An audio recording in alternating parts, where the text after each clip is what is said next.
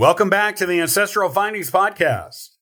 Lawrence Welk was a beloved band leader with a special type of music called champagne music, which the crowds loved.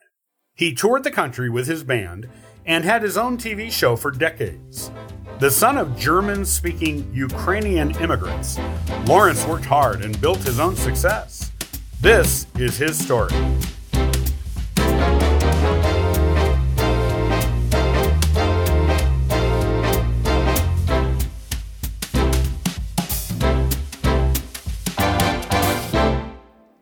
Welk family ended up in Ukraine in 1808 when Lawrence's paternal great great grandparents, Moritz and Magdalena Welk, moved there from the German speaking area of Alsace Lorraine.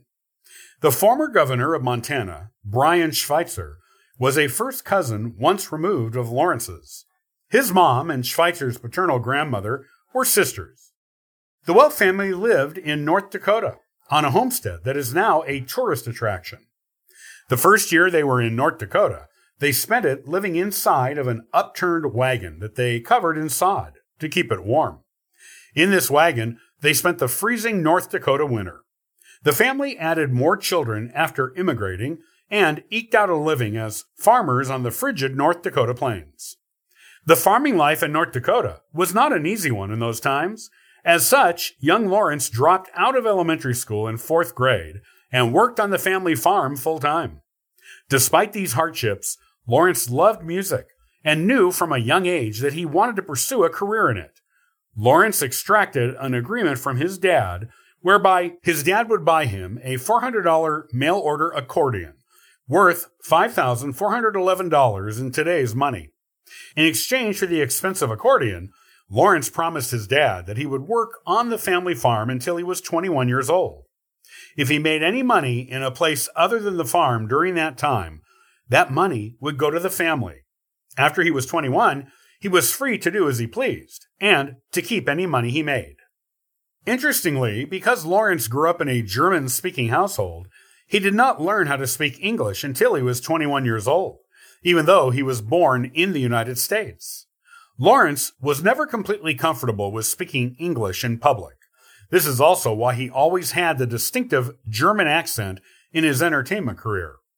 Also, though he achieved worldwide fame, Lawrence was a particularly iconic figure in the German Russian community of the northern Great Plains region of the United States, as his success was considered to be the American dream personified amongst his Germanic peers. Lawrence did not want to embark on his music career. On his 21st birthday, his promise to his dad fulfilled, Lawrence left the farm to pursue his dream of a career in music.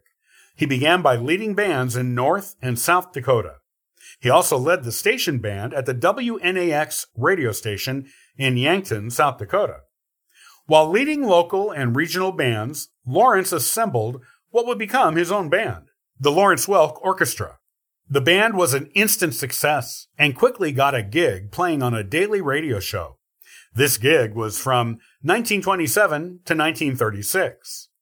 This gig led to a plethora of well paying gigs across the Midwestern states. Also, in 1927, Lawrence graduated from the MacPhail School of Music in Minneapolis, Minnesota.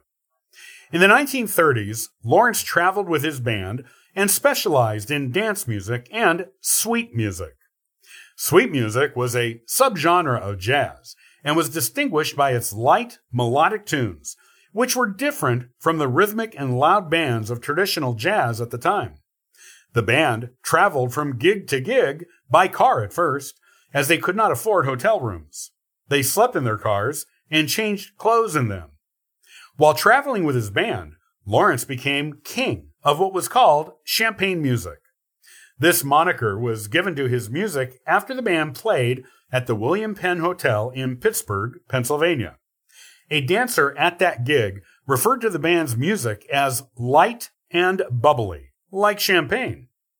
This same hotel claimed to be the place where Lawrence used a bubble machine with his band for the first time. The machine was a prop the establishment owned that was left over from a movie premiere held there in the 1920s. Lawrence once spoke of his band's music style, saying, we still play music with the champagne style which means light and rhythmic. We place the stress on melody. The chords are played pretty much the way the composer wrote them. We play with a steady beat so dancers can follow it. The champagne music became Lawrence's hallmark, and his fame in this area of music led to him being given his own television show, one that aired for decades. Lawrence is a beloved entertainer for generations of people. As for his personal life, Lawrence married in 1931 to Fern Renner, with whom he had three children, and eventually many, many grandchildren and great grandchildren. Lawrence and Fern were married for 61 years until Lawrence crossed to the other side in 1992. Lawrence was a shrewd businessman as well as a world class musician. In addition to investing in a large amount of valuable real estate, he invented a few things for which he obtained U.S. design patents. These inventions were a musically themed restaurant menu, an accordion themed ashtray, two different designs for accordion themed restaurant serving trays. Lawrence was a Roman Catholic and went to Mass daily. He was a member of the Benevolent and Protective Order of Elks. Lawrence retired in 1982, both from touring with his band and from his TV show. Though he retired, he allowed PBS to keep airing the show in reruns. The individual episodes were packaged for syndication.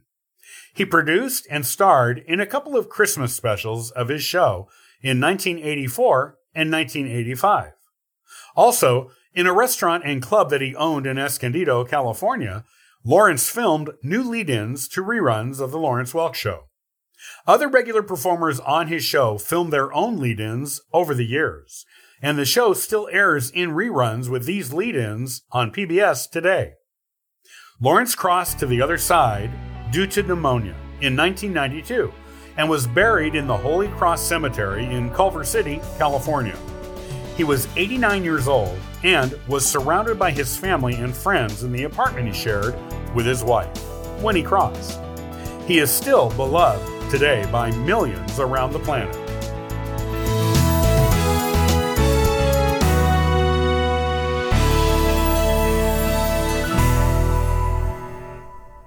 Many thanks for listening and following the Ancestral Findings podcast.